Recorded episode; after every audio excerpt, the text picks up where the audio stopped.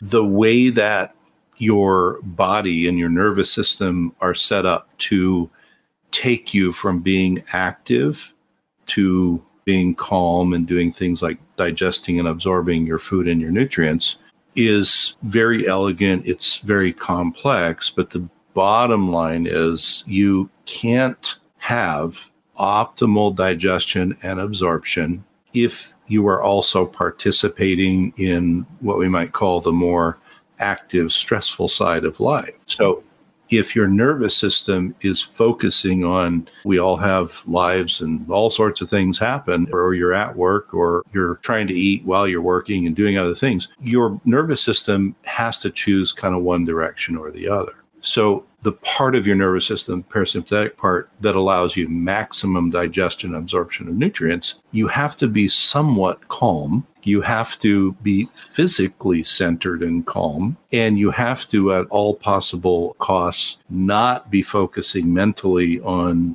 many stressful events. Welcome to Nutrition Without Compromise, a podcast brought to you by Orlo Nutrition. We believe that nutrition shouldn't be an either or, that you should never have to sacrifice your morals for your health or that of our home planet. Join natural products veteran Corinna Bellizzi and experts from around the globe as they discuss healthy solutions that are better for you and better for the planet. Welcome to another interview episode of Nutrition Without Compromise. I'm your host, Corinna Bellizzi. With today's discussion, we're going to explore two sides of the health equation. How can we set ourselves up best for long-term health? And ultimately, when we do confront challenges, whether they're personal challenges with our health or those of our family or close friends, how do we confront them? How do we surmount them? How do we ultimately navigate those murky waters that we might confront at some point, whether it be a broken leg or a long-term illness and even debilitating disease? To engage in this powerful discussion today, I'm honored to be joined again by Doctor Paul Anderson. Doctor Anderson is a recognized educator and clinician in integrative and naturopathic medicine with a focus on complex, infectious, chronic, and oncologic illnesses, cancers. In addition to his three decades of clinical experience, he served as head of the interventional arm of a U S N I H-funded human research trial that used I V vitamin C and other therapies in cancer patients. He founded Advanced Medical Therapies in Seattle, Washington, a clinic that focuses on the care of patients with cancer and other chronic illnesses. He is the author of the Hay House book, Outside the Box Cancer Therapies, which I'm holding up for those of you who are watching on YouTube, as well as a co-author with Jack Canfield in the anthology Success Breakthroughs. He's a frequent speaker and writer for the medical community and has his own podcast, Medicine and Health with Doctor Paul. With that particular podcast, he shares many episodes that are bite-sized, less than fifteen minutes, making even the most complex science digestible for you and me. He's even done that with this latest book as well, Cancer, The Journey from Diagnosis to Empowerment, which is the book that we'll dive into a little bit today. As a reminder, before we get started today, this show is offered for educational and entertainment purposes only. Nothing shared today should be construed as medical advice. If you have a specific health concern, connect with your healthcare provider. Perhaps that could even be Doctor Anderson himself. Doctor A, welcome to the show. Thanks for having me. Well, it's lovely to have you back. When we last connected on this podcast, we dove into your expertise in post-infectious illnesses, beyond cancer, and including even COVID. But as they say, an ounce of prevention is worth a pound of cure. So today, I'd like to focus that conversation on those two things. On one hand, let's discuss how we set ourselves up for a long, healthy life. And on the other, what do we do when we confront a real challenge? So how do we set ourselves up for success? What have you seen? Well, you mentioned earlier the two cancer-oriented books, which really have a lot of crossover to a lot of other chronic illnesses. And something that I noticed after somewhere after twenty years of working with patients with cancer and complex chronic illness was I start to look backwards and say, is there anything in common with either people who maybe have a very short trip into the chronic illness world, so they do get sick like other folks, but they seem to come out of it better, or people who need more intervention because they have a higher level illness such as cancer and autoimmune disease, but they seem to do better than other people in their same disease state cohort. And what it turned out was is that there were three real basic things that are what I consider the pillars of not only doing well in a chronic illness or debilitating illness, but also you could take this to before you're sick, and that's really the best time to do things. Prevention is better than anything. And these pillars serve you well in the avoidance of disease. As you mentioned in the intro, disease happens to people. It's the natural course of being a human. And sometimes very bad diagnoses happen, but also a lot of people are certainly able to have prevention. So one of the things I thought we could do is we could sort of do bookends around these pillars, and we could start there because it's a great place to start for prevention. And then we could kind of end there in regard to, well, what if I'm dealing with something chronic and long-term or very disturbing diagnosis like cancer? How do these apply to me then? Thank you so much for that bookend perspective, because I think that fits really nicely. And one of the things that I loved when I first got your book in the mail, I was like, oh, Bruce Lipton wrote the foreword. And Bruce Lipton is someone who I followed for a long time. He wrote a book called The Biology of Belief. And that connects very nicely to kind of how you've constructed this book, because you have two very different perspectives that are offered. A cancer patient who is diagnosed but moves into acceptance and a positive attitude almost out the gates, whereas the other, who happens to be an M D, is basically fighting the diagnosis and a little bit of a grump about it and leaning into, I know what this means and this is dire and therefore what good can I really do about it type thing. And so there's resistance to even the possibility of emergence from cancer, resistance to having a positive attitude about their daily life from that point forward. And that therefore seems to affect their outcome along the way, not only in their daily enjoyment of life, but also perhaps in how they respond to treatment. So I think the bookends you've discussed kind of marry this all together, but I hoped that you'd also be able to share perspective from your time in practice. And if there is literature that says, okay, well, the placebo versus nocebo effect really does have some validity to it, and here's what we're finding, or there's these nutrients that a lot of people are lacking that may lend them down this road where they're more likely to develop some of these diseases or have inflammatory concerns that become then chronic. So I guess that's my further commentary on the discussion.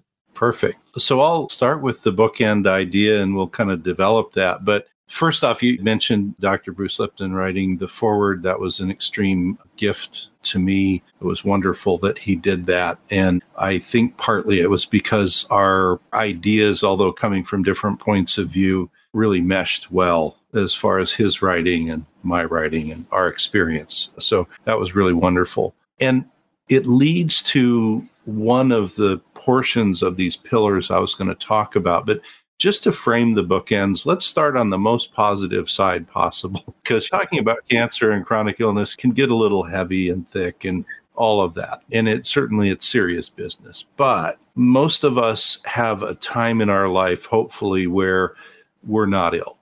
And everybody, I don't know if people have heard this or not, but the way that illness works, whether it's cancer or immunologic problems or whatever, we all have things come up every day in our body that our immune system actually takes care of, and we never even know it was there. And that's how the immune system is supposed to work. And so prevention is the best medicine if you can do it. Now, if you've already got an illness, we'll talk about that in the other bookend. But on the preventive side, it turns out that these same big three pillars that sort of hold our health up apply whether you're trying to stay out of a disease state and stay as healthy as possible, or they apply even if you're very, very sick to getting the best outcome you possibly can have with your illness or maybe a recovery, remission, et cetera. So on the preventive side, the three pillars, kind of the way I look at them applying, I actually boiled these down, not so much for the public, but for medical students when I teach them, because they are so inundated with information that we try and break things into little pieces they can remember. So I literally have a graphic that's a foundation of three big blocks,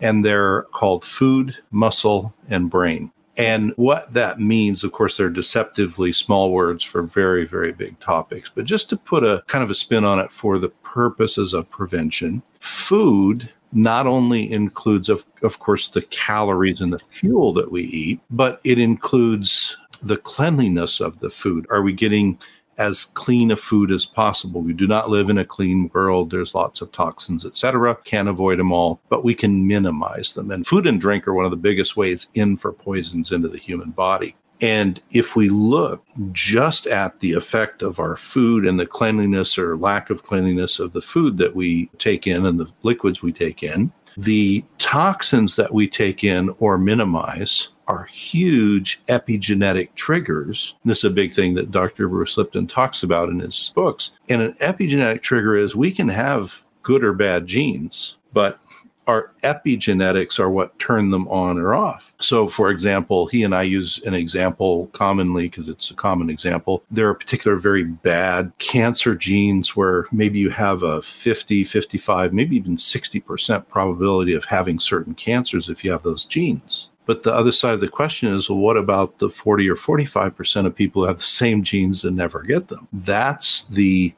effect of epigenetics, what turns things on or off. So one of the reasons I start with that with food, there's many other things with food we can talk about, but the less junk, the less toxicity we bring into our body through eating and drinking, the less epigenetic, I call it sort of banging on our genes, and we don't want to turn the bad genes on. So that's a big thing, the cleanliness of your food. Then there's, of course, the simple aspect of our, is the caloric amount that we're getting enough to run our body, or is it too much? Then there are things like our macros, and those are sort of individual for people. Some people do better with more of a protein, fat, carbohydrate balance in one direction or another. But then there's also the timing of our eating.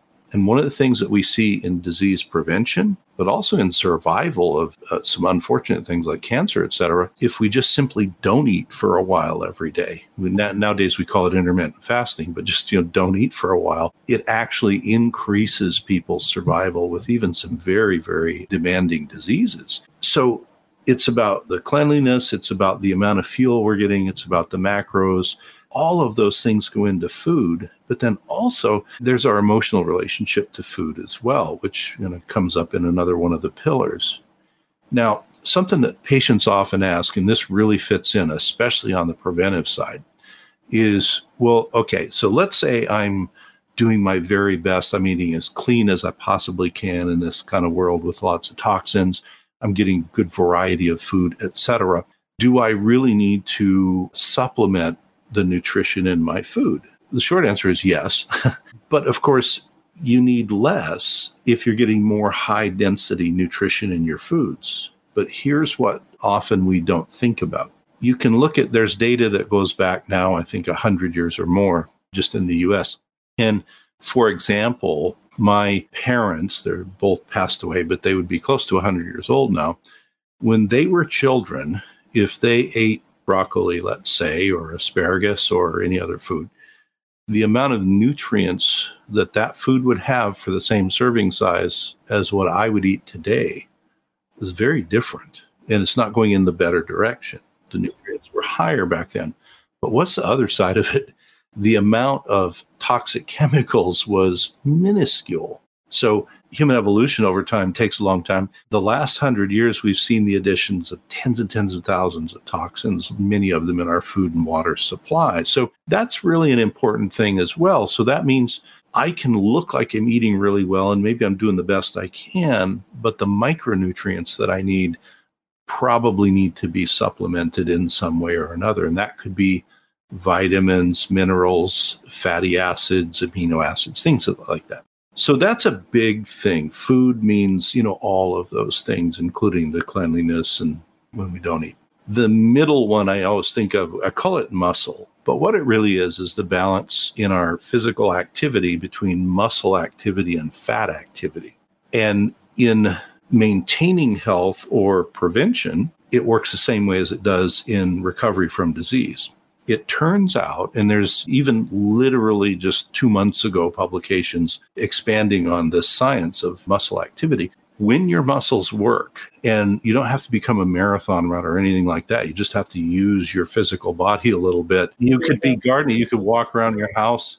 Or, you know, we have people who are recovering from surgery and an extra trip to the kitchen for them is their first step. So it's whatever you can do. But when your muscles work, they actually send chemical signals out to your body to repair things. Even your muscle activity can repair neurological damage. So this is the whole concept of your muscles as an organ themselves. And they're a big metabolic organ, but their metabolism is in the direction of healing, which is the real cool thing. If you become very sedentary and the muscles are minimized, but there's a lot of fat content, fat metabolism is actually, it's the opposite. It's not healing, it's inflammatory, and it keeps you sick. So imagine on the preventive end, simply moving your body, like you could garden, you could walk around your house one more time every day. It doesn't matter where you start, just so you start. And the other real cool thing is you could be, maybe you've had a bad number of years, you've gained some weight, things just didn't go well,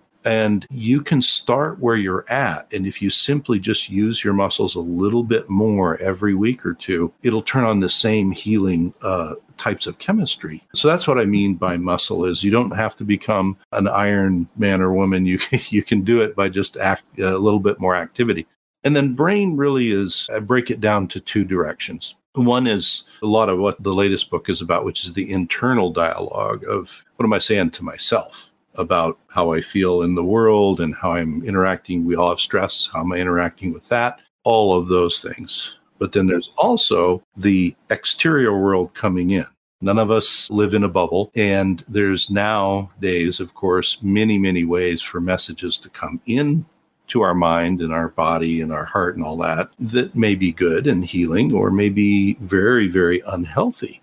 And so if we have this combination on the brain end of pillars where the talk I'm giving myself is not so positive, not so healing, not so focused, et cetera, and then the things I'm allowing to come in through my ears or the people I'm around or all of the above are also very negative, we can actually work our body into an unempowered state, which actually is associated with more illness and, even if you get medical attention, worse response to medical attention. So those things are universal in my experience. It can keep you from being sick. It can keep you from getting sick sooner than you need to. But also, other end of the spectrum, even with cancer patients, if those things are attended to, what we tend to see is all their therapies work better. They get more mileage out of their therapies, what it natural or standard of care or some mixture, whatever. And their quality of life is certainly better. And also there's research that shows that even things like pain management work better when you're empowered, right? So many, many things can be very positive with those, whether we're avoiding illness, being healthy and preventive, or whether we have something that's maybe not going to go away, but we want to live the best life we can with it. So I think those three areas, and of course you could go deeper into many things in those areas, but I think those three areas are, that's the place I have people start to focus. You know, I'd really like to dive in a little bit more into this whole concept of food and drink, because you said something early in that discussion that really stuck out to me. You said that it was the primary way in which poisons make their ways into our body. And so while you did share, I think, uh, clear understanding of how something like broccoli or spinach or whatever it is that we're consuming would have a different nutrient profile than it once did, and also said like, hey, we have more toxins in our environment. We also are consuming foods at an increasing rapidity that our grandparents or our parents really didn't eat. So what do you consider the poisons that we consume when you use that term? So I think that when we think about, and I actually prefer to use the word poison because it, people understand that word. Toxins are included in poisons, but toxins can be something that we think is out there somewhere. And so you think of, well, you know, I don't live next to a coal smelting operation, or I don't walk around in town with lots of car exhaust or whatever. Certainly those are ways to get toxic. But what we sometimes miss, and you were alluding to this, is the poison that comes in through food can be on a bunch of levels. Some of it is as simple as eating too much of something I don't need is actually poisonous to me. It actually feeds some of that bad metabolism. But then the next level is literal toxic ingestion on the food. And as I mentioned, there are tens and tens and tens of thousands of chemicals that didn't exist seventy-five to one hundred years ago. And many of them wind up on our food, even organic food. There's less on it. There's still. And that's because they're either applied to the foods as part of the propagation of the food, or they're in the air. And then they either come out of the air just through airborne activity or through the rain.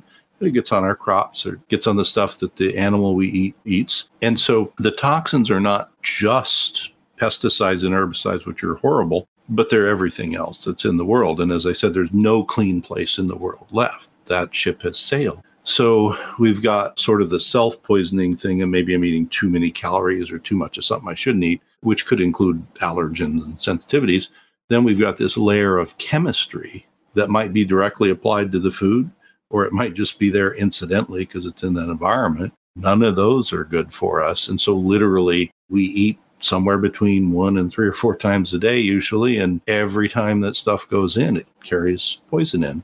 But then there's another layer, which you mentioned a little bit, things such as modern farming and propagation. There are grains, for example, that didn't exist forty, fifty, sixty years ago. The grain products that I ate as a child, totally different than the ones we have now. The grain products that my parents ate as children, certainly unrecognizable now for the most part. So again, we look at, well, we kind of have this macro view of human nutrition. It's like, well, okay, humans have always eaten, say, corn or rice or wheat-based products or other grains.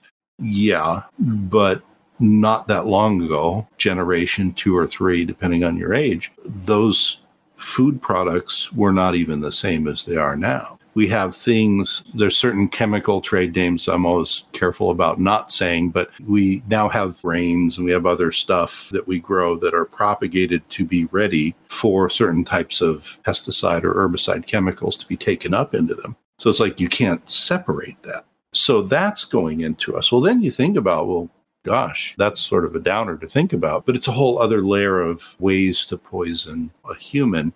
And really what that gets to is you've got toxicity and poisoning has direct effects, like it messes with your enzymes and your hormones and all the stuff that makes us run correctly.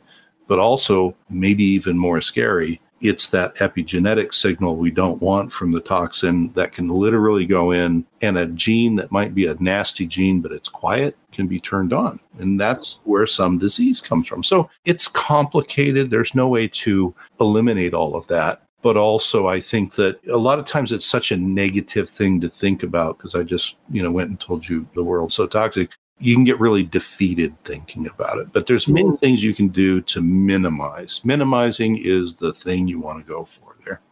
So I'll give a few examples for people just so that they can kind of center this concept into their thinking. You go to a grocery store and you look at apples.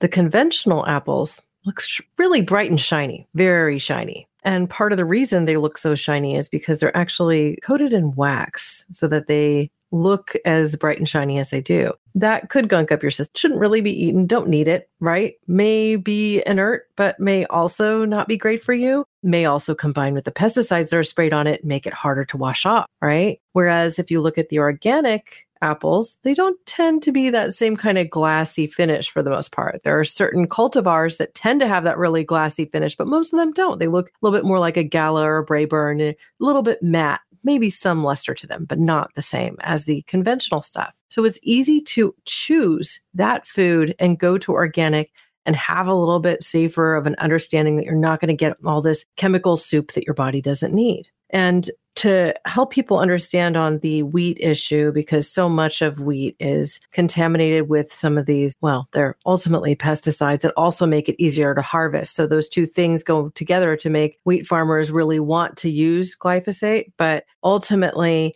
if you take somebody who's sensitive to wheat here, and they may not be gluten sensitive, it may just be the chemicals that are there, because that person travels to Italy and finds suddenly, I have no issue eating pasta. I don't have any of the negative response to this food here. Well, it's grown differently there. The wheat is grown differently there. And so they don't get the same kind of infiltration of the chemicals into their food supply that they're actually sensitive to. So whoever's brainchild this was to breed crops that have an inborn chemical in them that, that kills insects or that isn't. What was, why did we take this thinking? And also, why did we enter the world of fat soluble chemicals like this as opposed, or water soluble chemicals like this? Because it gets into the water table and then it's just there. So yes, we live in, in some ways in a toxic world, but we can do things to limit, choosing organic where you can help, but paying attention to what you're sensitive to also helps, because if you're sensitive like me to broccoli, I eat broccoli and I have an inflammatory state occur. I can limit that by choosing not to consume products that contain broccoli, even in broth form,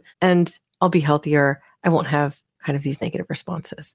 So that's where the personalized nutrition comes in, right? You have to listen to your body. Very much. I mean, that's kind of what I was getting to with sort of the top layer is just your own personal poisons, if you will, because you can have people that have inflammatory responses to anything, even if it might be great for you, it's not good for that person. Mine are broccoli and quinoa, two things that all the health nuts go to, right? Like it's supposed to be good for you, right? It's supposed to be. Mine are uh, coconut and avocado, the two favorites of everyone right now. But everyone in the fat world loves those two things. Yeah, one of them actually will kill me. Oh, no. Don't tell us which. Leave it a mystery. We have to be careful. So there's two connections, I think, that kind of came up our other bookend we were talking about just as you were talking. One is certainly this level of personalized, both good nutrition, but also just foods we should avoid. And one of the connections there is, is that, remember I was saying, so muscle activity generally anti-inflammatory and healing. Fat metabolism is very pro-inflammatory and anti-healing. Well, it turns out that a lot of these foods that you have sensitivities to trigger the same inflammatory chemistry that the fat side has, which are not in line with healing. So huge thing there. And then the other thing kind of goes back to supplementation. And, you know, I mentioned we're just not getting the nutrients, even though we eat the same amount of calories of a food. But in addition to just replacing nutrients that are missing, one of the other things that's missed a lot of times, and a lot of doctors miss this too, just because it just doesn't seem like it should be this way, is your body is made to detoxify and get rid of a lot of junk. Now, it can't keep up with what's going on in our world right now, but it's still made to get rid of a lot of stuff. But guess what those processes run on? They run on micronutrients and a number of things. And so if on one hand, we're getting less micronutrients and more toxicity, and then our poor detoxification systems are sitting there saying, well, I've got more work to do, but I need four times as much micronutrition as I would have one hundred years ago to operate, it start, you, you literally run out of gas in your detoxification, and your body pushes the toxins into fat cells, et cetera, et cetera. So another reason why supplementing is more than just the sort of the nutrition gap that we have in modern agriculture, et cetera, is our detoxification systems and many other systems in our body have to operate using more fuel than they would have fifty or one hundred years ago. And so a lot of times, whether it's supplementing clean fatty acids or aminos or micronutrients of the mineral and vitamin kind, those are used faster in folks. That's something that does, we look the same as we did one hundred years ago, but our body's demands are a lot higher. So I think that's another really important thing to remember. That could also be part of why we burn through B vitamins really quickly, right? Like when we impact stress, these fat-soluble vitamins are, we're living in pretty stressful times. Our alarms go off on our phones. We're getting disrupted all the time, traffic, whatever. And people balancing their lives between typically both partners working, raising children, confronting illnesses with aging parents. And you just start throwing all of these things into one. The stresses we confront are a lot. And so those water-soluble vitamins we burn through really quickly. And we're not necessarily, even when we supplement with them, getting them in the most bioavailable form. We may have inborn insufficiencies like this M T H F R issue in our genes, which impact our ability to absorb them from these more, just say, U S P vitamin sources. Sources that are cheap and easy to take over the counter. So getting those nutrients from foods or from supplements that have the most bioavailable form is better, but often they cost a little bit more. Let's say it's diametrically opposed to your eating style or eating choices. If you're vegan, it's really hard to get enough vitamin B twelve and other B vitamins as well. If you're vegan, it's also hard to get enough omega three because you're consuming no fish. And so you can go to something like Orlo's algae in our bioavailable form that polar lipid form for up to three times better absorption, even than fish oil. So bioavailability is important. And with Orlo, what we're working to do is really make sure that we provide nutrients in the most bioavailable form so that people get more out of them. Now, I know that there are a variety of tests that people can take to, you know, measure their health and ultimately even discover if they have some of these issues absorbing nutrients, like if they have this M T H F R gene, or if they are, in my case, I have, have one representation of A P O E four, which means I have an increased risk for Alzheimer's and mental decline later in life. Also means that I am less capable of integrating plant-sourced omega threes into my tissues and may even have a hard time absorbing omega threes from something like fish oil. So enter polar lipids, part of the solution, and I'm able to manage my health that way. I'm able to take a test now and then, like this omega three index test, to verify my levels of omega threes and then make adjustments from there. Is that something that you often do in your practice in patients that you're seeing through cancer diagnosis? Are you integrating those sorts of things? And is this something you tend to recommend people do, whether or not they're actively working with a physician in these ways? Yeah, so testing is a really good next step in the discussion. So the first thing is, is that testing availability now compared to ten years ago and certainly twenty or thirty years ago is light years different. There are still test platforms that are not the greatest in coming up with the right answer for particular nutrients, et cetera. But when it comes to things such as lipids, so the the fat things, the omega, whether it's Omega Check or Omega Balance or those sort of things that you can do, we do use those a lot with people. Reason being, as you mentioned, there's a lot of variation in our natural ability to absorb from the food and the supplements we get.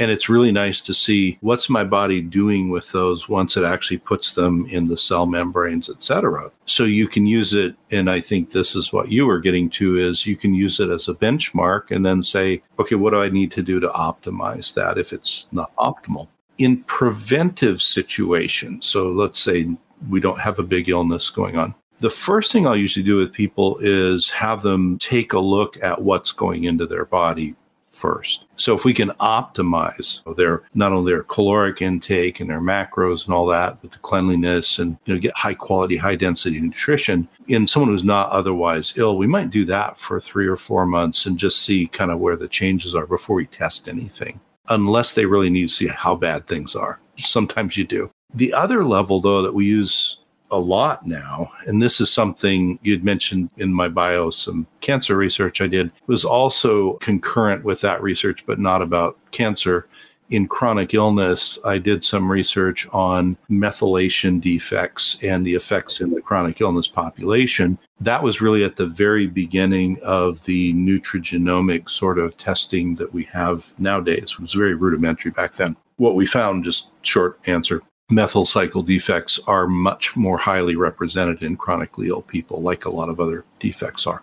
The nice thing with those is most of them can be worked with in a way where you nutritionally can take in things that sort of go around the defect, and then it's really a non-issue. So another thing we do beyond just looking at the nutrition and maybe testing levels, et cetera, is in people maybe with big family histories of trouble or early onset of disease, we'll look at a nutrigenomic profile that will really look at things. So the famous one is M T H F R and methylation, but there's many other related things. And now, thankfully, with computers and interpretation software, you don't have to be a biochemist to figure out what it all means, which is our problem originally.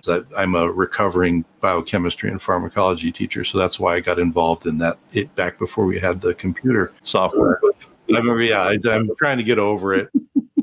You know, so I could look at it and say, oh, these code for these enzymes, and you know what nutrients need to go there. And so things that we saw even way back then in the early research were, as soon as we treated people with the nutrients that were the best for their body, they would get over a lot of sort of the inertia holding them back from healing. So the nutrigenomic things can be very useful also. So your general nutrition, there's the nutrigenomics, and then there's what we had talked about earlier. Beyond toxicities, there's just, these foods just aren't good for me as a person. big time allergy, which you usually know about, or maybe just a sensitivity. And sometimes we know, you can narrow it down to, gee, when I eat broccoli or I get very ill. And sometimes we need to test those things because maybe our body's just so confused.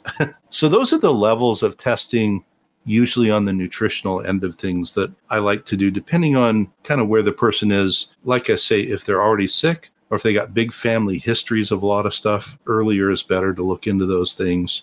Certainly, like in your case now, and see, this is something we wouldn't have been able to test not that long ago. If you have an A P O E, one or two alleles there, you know, especially in the four series associated with lots of fat metabolism issues, et cetera, you can do many things that are proactive, as you were mentioning, so you don't develop all those problems. Well, if I look and I see mom and maybe grandpa and a couple others all had kind of early onset of cardiovascular problems or dementia, even if you're twenty years old, I'm going to say, let's look at these things, because if we start to make nutritional augments when you're twenty, your body, again, this is an epigenetic signal. If I don't turn it on all the time with the diet that's not appropriate for me, I can keep it quiet. I don't have to go the road grandpa went or whatever. And so those things are very, very useful and helpful. I really do see, and again, it wasn't always available in a, the forms they are, the Omega Balance testing, of which comes in different names and flavors. I really think those are quite important, because the Omega Balance in our cells is predicate for so many other really good things that can go on if it's working correctly. Well, and I'll share with our audience at this time, too, that we have some good news for anybody interested in testing your levels. Orlo Nutrition is actually providing a test with new subscribers to our Tested by You program. And this is a cost that we're absorbing. Each of these tests costs fifty dollars. And so when you subscribe to Tested by You, we give you one kit to check your baseline, and then one more kit after four months of supplementation so you can see where you're at and then make adjustments from there as necessary. Now, I made a shift personally to not consuming fish after being an avid fish consumer for a long, long time. And, you know, I love fish. I love eating it. But I also like the fish that is higher on the food chain most. And I don't necessarily want to get all the added toxins into my system if I can help it now in my mid forties. And I also understand that things like mercury can be degenerative to your brain. And so I know I'm A P O E four now. So what do I do? Right? So I have made the choice to just shift my consumption from the sea to the algae that we produce with Orlo. And so after four months of being on this new plan where I'm taking just two soft gels of our omega three every day, I tested myself without consuming fish. And so it was a new baseline for me, because I went from consuming fish a lot and supplementing to only having this. Ideal is eight percent or better. I tested at six point three seven. Rounded up six point four, still not ideal or perfect. So I therefore increased my dosage to three soft gels a day. And I'm going to check again after four months. And so I can walk this path to becoming more plant-based than I was before, mindful yet of consuming my omega threes, understanding I'm not getting enough from plant sources. And I also have this A P O E four piece to contend with. So my hope is that at the end of this four months, I'll come back and say I'm over that eight percent threshold. I plan to share the results on this podcast, and you guys can be with me on that journey too. We've seen preliminary results from some of our audience. We have them as anonymized data, so we never see what their names are or anything like that. But we'll be able to see too the before and after, and then report on that as well. So it's exciting. And one hundred dollars worth of tests with a subscription that's less than a dollar a day, you're still getting a savings of fifteen percent. And if you use the code N W C five, you'll even get a bonus additional five discount to get a full twenty off on your first order. So I'll provide that as well at the close of the show. Thank you so much. So let's go ahead and think a little bit more deeply now about what we can do from this muscle to brain perspective, because we've talked a little bit about the brain and about the attitude and having more of a positive take on what your regimen might do for you, or even just how that can affect things like nutrient absorption. I know there's some science to say that people, if they eat stressed, don't get the same nutrition out of their food. So pausing and enjoying the food and, and doing so can actually mean you, you get more out of it. What is your take on that? I think, although to make things sound pretty and be reductionistic, it's like there's these three pillars, but everything affects everything else. The way that your body and your nervous system are set up to take you from being active to being calm and doing things like digesting and absorbing your food and your nutrients is very elegant. It's very complex, but the bottom line is you can't have optimal digestion and absorption if you are also participating in what we might call the more active, stressful side of life. So if your nervous system is focusing on, we all have lives and all sorts of things happen, and or you're at work or you're trying to eat while you're working and doing other things, your nervous system has to choose kind of one direction or the other. So the part of your nervous system, parasympathetic part, that allows you maximum digestion, absorption of nutrients, you have to be somewhat calm. You have to be physically centered and calm, and you have to, at, at all possible costs, not be focusing mentally on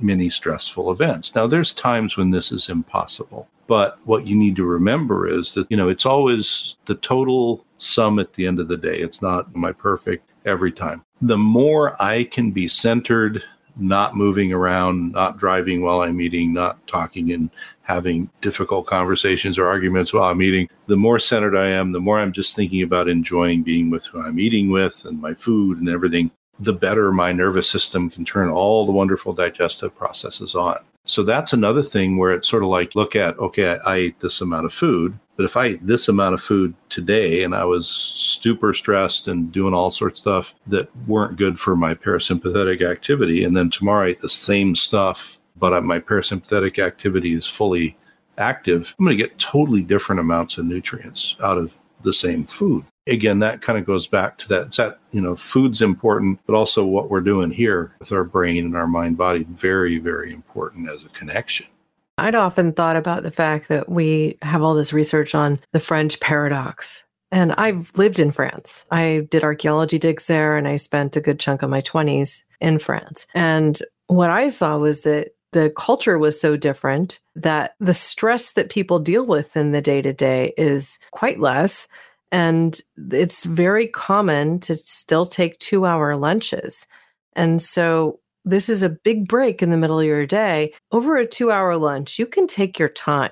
You can order the food that you want. You can have a good conversation. You can take a walk after you've eaten, and then you can get back into your day. But we've so moved away from that type of a lifestyle here in the United States that it's no wonder to me that we would also both get less from our food, less nutrition from the food we eat, perhaps remain more hungry, therefore, because we're not getting the same nutrition. Therefore, we eat more, even when we consume the same foods. And we tend to go to things that are edible on the go because we don't have the two hours in the middle of the day to spend in preparation and digestion of that food. So, you know, yes, they eat more vitamin K two with their brie cheese, and yes, they consume more polyphenols, perhaps with their red wine, but it's those are parts of an equation that are actually quite different. And what we see is that with shifts in the culture in France, in big cities, that they're getting closer to our heart disease levels too. Perhaps the stress equation is part of that as well. Yeah.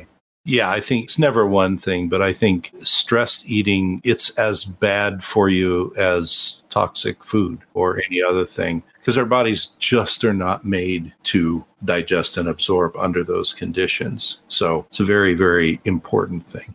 So I think what I'm taking away from today's discussion is multiple fold. One is that food in the right amounts and the right balance can be nourishing, but that we should avoid the poisons, and the poisons can even mean overconsumption of something that triggers our system. Now that could be if we're eating too much on the go food, then maybe we're getting too many processed carbohydrates and sugars. Maybe we're getting way too much salt. I find that I'm sensitive to salt. I don't like a lot of it. And then a few weeks ago, I had mussels for dinner that were very salty. And the next day I woke up and my feet hurt. And my feet hurt really bad. And then I look up some research. I'm like, oh, I perhaps have like the underpinnings of gout here. And this salty seafood mussels, which, you know, yes, they are a seafood, but they're low in omega threes. They are not like a very great source of that type of nutrition.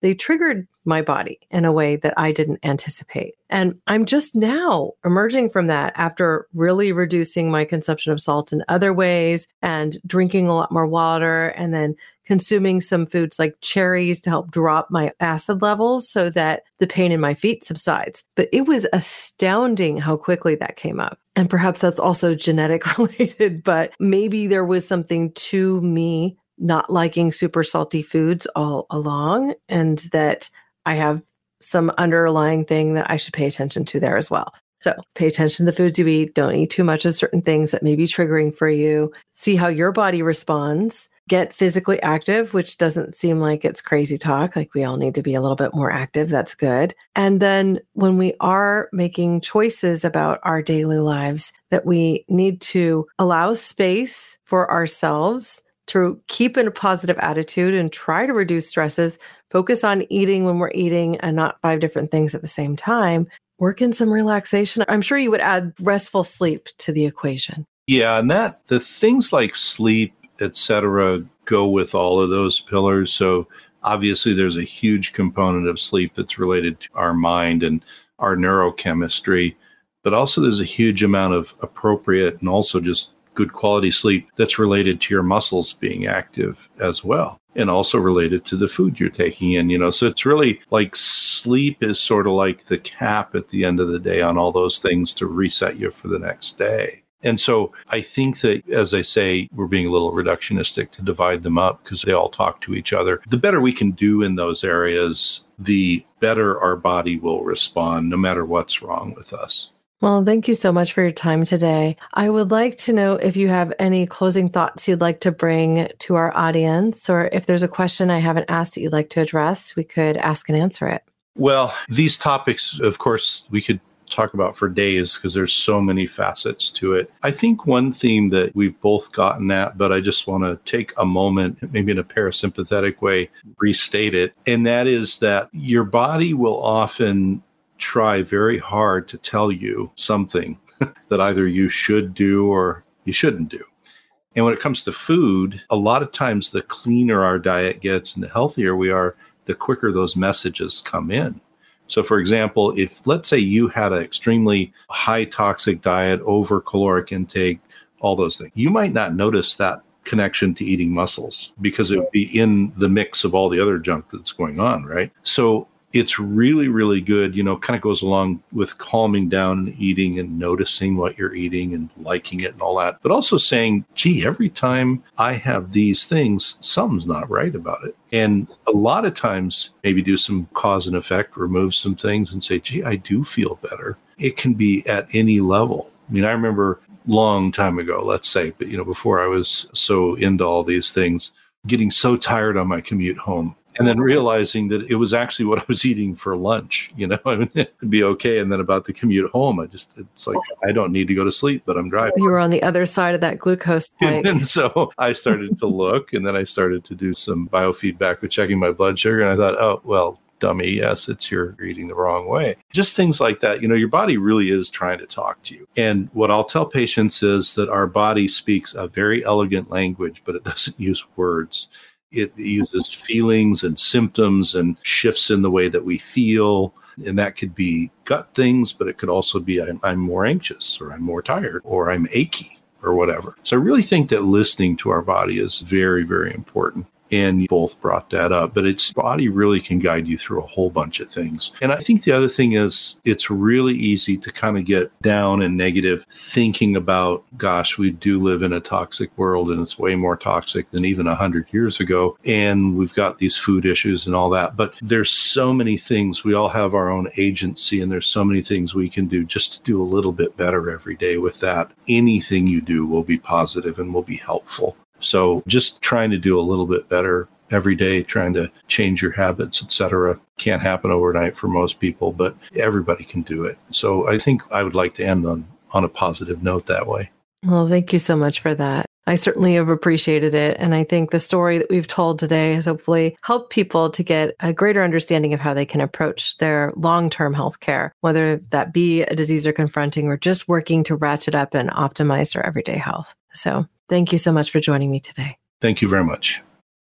To find out more about Doctor Paul Anderson, visit Doctor A Now. That's D R A N O W dot com. And check out his podcast on Apple Podcasts or wherever you listen. It's called Medicine and Health with Doctor Paul. I'll be sure to include links to both with show notes and in our expanded blog at orlo nutrition dot com. So I want to remind everyone too again today, I picked up this book. We have it here, Cancer, The Journey from Diagnosis to Empowerment. If you've ever confronted cancer, Cancer, or have anybody in your life who has, I encourage you to pick it up and read it. It's written in story format, so you really do get to dive deeply into two very different perspectives of what it is like to confront a debilitating disease like that and how you might best guide somebody who's also handling those challenges. Now, I did mention as well during this episode that we're running this Tested by You campaign where you can qualify to get two tests of the omega three index kit. This is a third-party test. It's simple to take. It's a simple blood spot analysis. You just register for the kit online. You put your little blood spot on the card, mail it in, and in ten days or less, you're going to receive your results via email. And then again, after your fourth month, you'll receive a second test so you can verify what your supplementation has done for you from baseline to after four months, and then make any other adjustments from there to manage your health that you need to.